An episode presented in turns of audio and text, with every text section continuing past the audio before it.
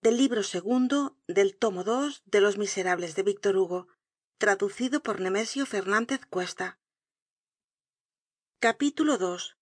Donde se leerán dos versos que son tal vez del diablo. Antes de ir mas lejos bueno será referir con algunos pormenores un hecho singular que hacia la misma época pasó en y que no deja de tener su coincidencia con ciertas conjeturas del ministerio público. Hay en el país de montfermeil una supersticion muy antigua tanto mas curiosa y tanto mas preciosa cuanto que una supersticion popular en las cercanías de parís es como un aloe en siberia. Somos de los que respetan todo lo que se halla en estado de planta rara. La supersticion de consiste en creerse allí que el diablo desde tiempo inmemorial ha escogido la selva inmediata para ocultar en ella sus tesoros.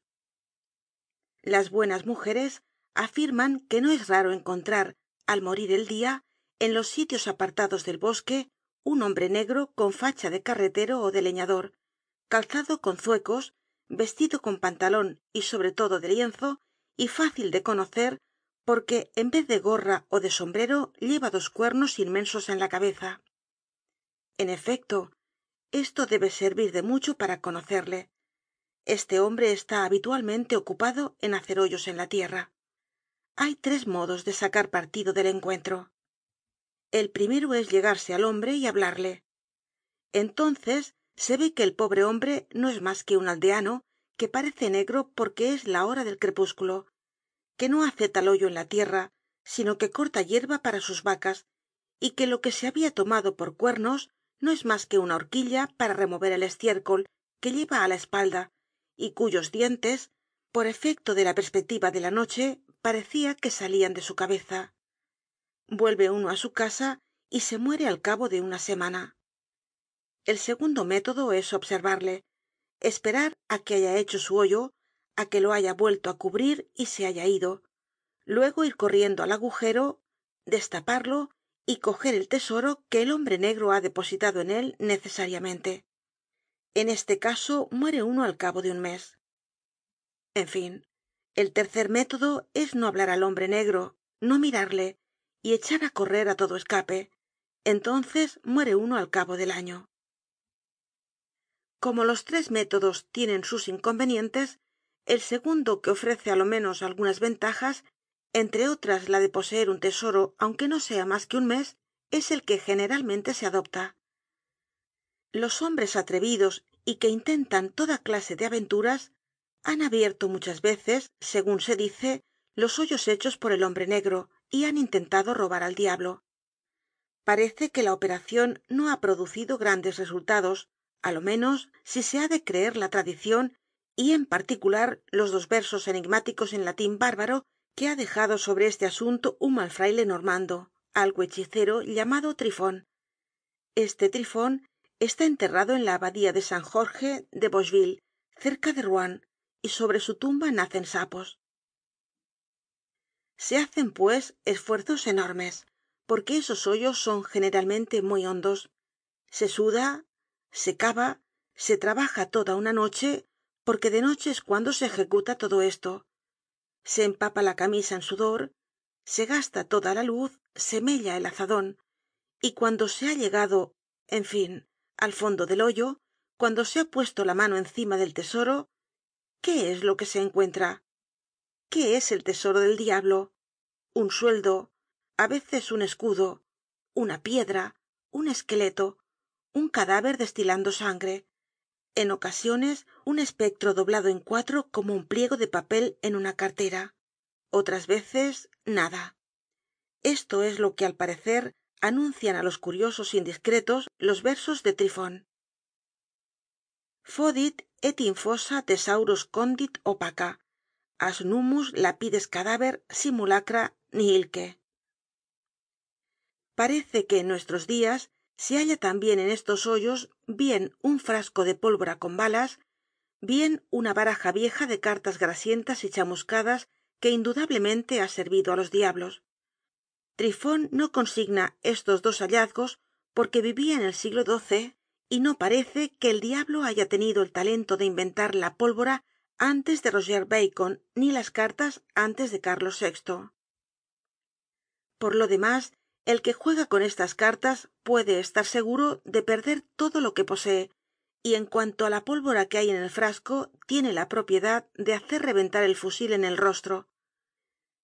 Ahora bien muy poco tiempo despues de la época en que pareció al ministerio público que el licenciado de presidio juan valjean durante su evasion de algunos dias habia andado vagando por los alrededores de montfermeil se notó en esta misma aldea que un viejo peon caminero llamado boulatruelle hacia frecuentes visitas al bosque.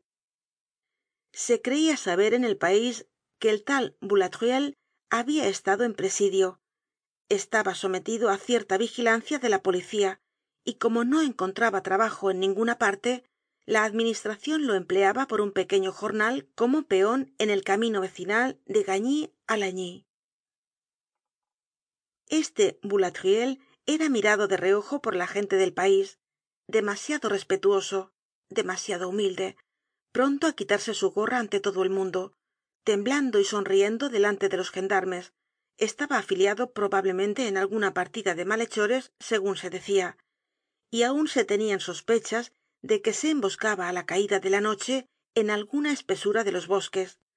No tenia en su favor sino la circunstancia de ser borracho véase lo que se creia haber notado. Hacia algun tiempo que boulatruelle dejaba muy temprano su trabajo de echar piedra y de componer el camino y se iba con su azadon á la selva. A la caida de la tarde se le encontraba en los claros mas desiertos entre la maleza mas sombría buscando al parecer alguna cosa y otras veces abriendo hoyos. Las comadres que pasaban le tomaban por belcebú despues conocian á boulatruelle y no quedaban mas tranquilas por esto. Tales encuentros parece que incomodaban mucho á boulatruelle lo cual era indicio evidente de que procuraba ocultarse y de que habia misterio en lo que hacia decian en la aldea es claro que el diablo se ha aparecido. Boulatruelle le ha visto y busca. Vamos se ha empeñado en atraparle el gato á lucifer los volterianos añadian será boulatruelle quien atrape al diablo ó el diablo á boulatruelle las viejas se llevaban todo el dia haciendo la señal de la cruz. Poco tiempo despues cesaron las idas de boulatruelle al bosque y volvió á su trabajo de peon caminero con lo cual se habló de otra cosa. No obstante la curiosidad de algunas personas no se habia dado por satisfecha creyendo que en todo esto habia probablemente no los fabulosos tesoros de la leyenda sino alguna buena cantidad más seria y más palpable que los billetes de banco del diablo y cuyo secreto habia sorprendido sin duda el caminero. Los más curiosos eran el maestro de escuela y el bodeguero thenardier el cual era amigo de todo el mundo y no habia desdeñado unirse á boulatruelle ha estado en presidio decia cómo ha de ser no se sabe ni quién está allí ni quién irá. Una noche afirmaba el maestro de escuela que en otro tiempo la justicia habría inquirido lo que boulatruelle iba á hacer al bosque y le habría hecho hablar porque en caso de necesidad se le habría sometido al tormento y no habría podido resistir por ejemplo á la cuestion del agua. Le daremos la cuestion del vino dijo thenardier. Pusieron manos á la obra é hicieron beber al viejo peon caminero. Boulatruelle bebió enormemente y habló poco. Combinó con un arte admirable y en una proporcion magistral la sed de un gloton con la discrecion de un juez. Sin embargo á fuerza de volver á la carga y de unir y compaginar las pocas palabras oscuras que se le escaparon thenardier y el maestro de escuela creyeron comprender lo siguiente. Una mañana al ir boulatruelle á su trabajo apenas amanecia se sorprendió al ver en un recodo del bosque entre la maleza una pala y un azadon como quien dice ocultos. Sin embargo pensó que probablemente serian el azadon y la pala del tio sixfour el aguador y no volvió á pensar en ello. Pero al oscurecer del mismo día había visto sin que le viese á él porque estaba oculto tras un árbol á un individuo que no era del país que se dirigía desde el camino á lo más espeso del bosque y á quien él boulatruelle conocía muy bien. Traduccion de thenardier un compañero de presidio. Boulatruelle se había negado obstinadamente á decir su nombre. Este individuo llevaba un paquete una cosa como cuadrada parecida á una caja grande ó á un cofre pequeño sorpresa de boulatruelle. Sin embargo hasta pasados siete ú ocho minutos no se le ocurrió la idea de seguir al sujeto. Pero era demasiado tarde. El sujeto se había internado en lo más espeso del bosque. La noche se había echado encima y boulatruelle no había podido dar con él. Entonces tomó el partido de observar á la entrada del bosque.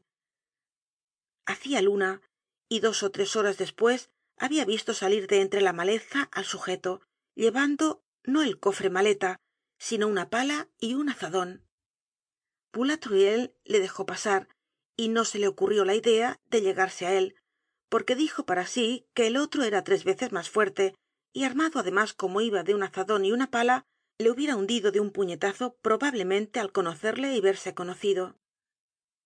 Tierna efusion de dos camaradas antiguos que se vuelven á hallar pero la pala y el azadon habian sido un rayo de luz para boulatruelle habia corrido á la maleza por la mañana y no habia encontrado ya ni uno ni otro instrumento de lo cual dedujo que el sujeto despues de entrar en el bosque abrió un hoyo en la tierra con el azadon enterró el cofre y volvió á cerrar el hoyo con la pala.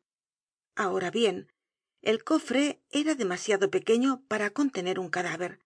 Contenia pues dinero de ahí sus pesquisas. Boulatruelle esploró sondeó y escudriñó toda la selva y miró por todas partes donde le pareció que habian removido recientemente la tierra pero fue en vano. No habia pescado nada. Nadie volvió á pensar sobre esto en montfermeil. Solo hubo algunas comadres que dijeron tened por cierto que el caminero de gagny ha armado por algo toda esta de seguro ha venido el diablo